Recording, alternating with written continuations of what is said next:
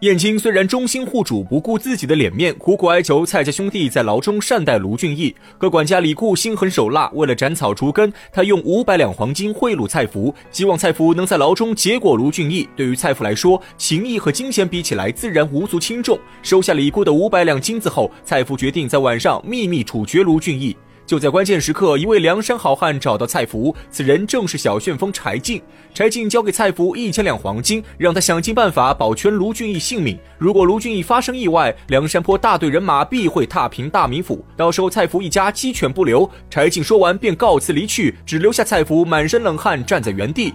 柴进走后，蔡福陷入左右为难的尴尬境地。李固那边他已经收了金子，答应对方暗杀卢俊义。可柴进这边不仅出的钱多，更有梁山集团在后面撑腰。他只是一个小小狱卒，怎么敢和梁山集团作对？但如果答应与梁山合作，万一日后东窗事发，他也要被安上谋反罪名。蔡福左思右想，还是难以决定。最后找来弟弟蔡庆一起商量对策。兄弟二人商议一番后，最终决定保全卢俊义性命。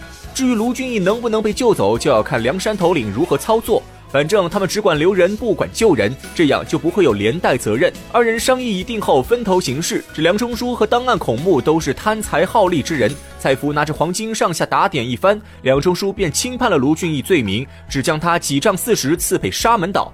不过巧合的是，负责押送卢俊义的官差正是董超和薛霸二人。要说这董超和薛霸本是东京的衙役，为何会在大名府当差？这还要从林冲说起。董超、薛霸当初刺杀林冲失败，回到东京后受到高俅的责罚，被随便安了个罪名，赐配大名府。梁中书看着二人精明能干，便免去了他们的犯人身份，把他们留在府衙听候差遣。眼下卢俊义被赐配沙门岛，这个任务自然就交给了有经验的董超、薛霸二人。李固得知消息后，急忙请客贿赂董超、薛霸。他当面送给二人两锭大银，又承诺如果杀死卢俊义，回来后还有五十两黄金作为酬谢。要说这董超、薛霸也确实该死，在林冲身上吃了一次亏还不警醒，仍然见钱眼开。二人被李固的贿赂打动，当场答应在半路处决卢俊义。而他们的手段也和先前押送林冲时一样，在路上百般刁难卢俊义，还用滚烫的开水逼着卢俊义洗脚。卢俊义的遭遇和林冲如出一辙，双脚被烫满料泡，疼痛难忍，却还要被逼赶路。眼看着到了一片树林，董超、薛霸谎称要在林中休息，故技重施，把卢俊义绑在树上。就在卢俊义要命丧黄泉时，只听见嗖嗖两声剑响，董超、薛霸二人当场倒地。卢俊义抬头一看，竟是浪子燕青及时出现。原来自从卢俊义入狱之后，燕青时刻在外打探消息。近来听说卢俊义被赐配沙门岛，燕青便决定一路跟随，暗中保护卢俊义。结果正好救了卢俊义性命。而董超、薛霸二人贪婪成性，为了钱财不惜滥杀无辜。从他们熟练的害人手段就能看出，这两个已经不是第一次做这种杀人勾当。当初好不容易从鲁智深手中逃出一命，他们不思悔改，反而变本加厉，最后还是死在燕青手中，真可谓是恶人有恶报。也正应了那句老话：“人为财死，鸟为食亡。”燕青杀死董超、薛霸后，准备带着卢俊义去找梁山求助。此时的卢俊义双脚鲜血淋漓，已经无法走路，燕青便背着卢俊义一路行走。二人走了十几里地，燕青实在背不动卢俊义，正好看到路边有一家客栈，二人便在客栈住下，想着明天继续赶路。可他们却不知道，此时董超、薛霸的尸体已经被人发现。梁中书发下海捕文书，卢俊义和燕青正在被全城缉捕。客栈老板听说消息后，觉得卢俊义二人形迹可疑，于是偷偷去官府举报。正巧燕青为了给卢俊义找点肉食，拿着弓箭去周围打猎。等燕青打猎回来时，卢俊义已经被官差抓走。燕青急得束手无策，有心想返回大名府解救卢俊义，可他手无寸铁，势单力薄，恐怕救人不成，反搭进自身性命。燕青倒不是怕死，可他现在是卢俊义的唯一帮手，如果他死了，那卢俊义就真的没救了。考虑片刻后，燕青觉得当务之急还是要先去梁山搬救兵。当下，燕青风风火火赶往梁山坡。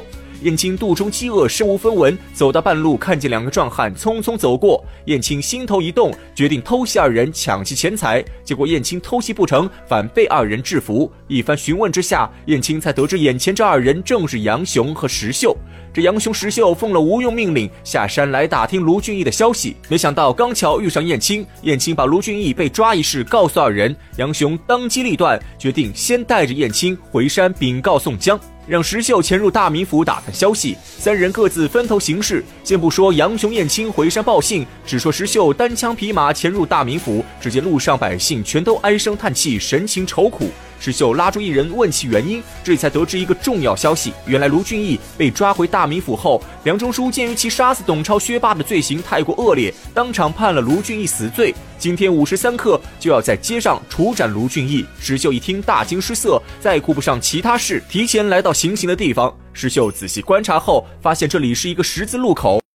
路口旁边有家酒店，于是石秀到酒店点了一些酒肉，坐在二楼等待时机。眼看午时三刻已到，卢俊义被众多捕快押着来到十字路口。就在卢俊义即将身首异处时，石秀站在酒店二楼，当场大喊一声：“梁山泊好汉，全活在此！”喊完便拿刀从二楼跳到法场，对着周围官差就是一顿乱杀。这场变故只把周围众人看得目瞪口呆。如果光是石秀一人，当然不足为惧。关键是他喊的那句话很有震慑力。周围百姓一听说梁山泊好汉都来了，个个吓得四散奔逃。就连押送卢俊义的官差也是个个抱头鼠窜，只恨爹娘没给自己多生两条腿。有跑得慢的，被石秀一刀一个砍翻在地。混乱之中，石秀背着卢俊义，居然顺利逃出法场。不得不说，石秀确实是个人才，单枪匹马闯进大名府，面对着众多敌人，居然能巧妙利用梁山名号制造混乱，救出卢俊义。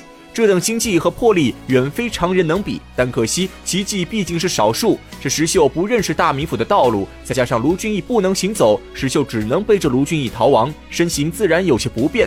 卢俊义虽然认路，但此时的他早被惊得头脑发懵，无法思考。二人犹如无头苍蝇般在城内乱窜，结果闯入一条死路。而梁中书已经调集所有兵马封锁全城，最后石秀只能带着卢俊义束手就擒。石秀救人计划虽然失败，可他的这个冒险举动却救了卢俊义一命。在公堂之上，石秀表现得凛然不惧，对着梁中书破口大骂，直言如果梁中书敢杀他们二人，宋江必会率领大军为其报仇。恰好这梁中书是个胆小之人，他早就听说过梁山泊的威名，也知道梁山泊攻破青州和高高唐州的事。梁中书沉思片刻后，觉得还是不能杀掉石秀和卢俊义。万一杀了这二人，他和梁山的关系就成了生死仇敌，再也无法化解。于是梁中书下令把石秀和卢俊义暂时关押起来，留其性命。这便是石秀劫法场勇救玉麒麟的故事。这件事一来凸显了石秀的机智，在拼命三郎的外表下，石秀其实深藏不露。他的心机远没有表面那么简单。二来也体现了吴用的计划缺陷，他只想着骗卢俊义上山，却差点让卢俊义身首异处。如果不是石秀灵机一动勇劫法场，恐怕卢俊义早已被吴用害死。这说明吴用的计划并非完美。第三就是石秀这一跳，直接抱上了卢俊义的大腿，成了卢俊义的救命恩人。石秀在梁山上的地位自然水涨船高，成了卢俊义派系的核心人物。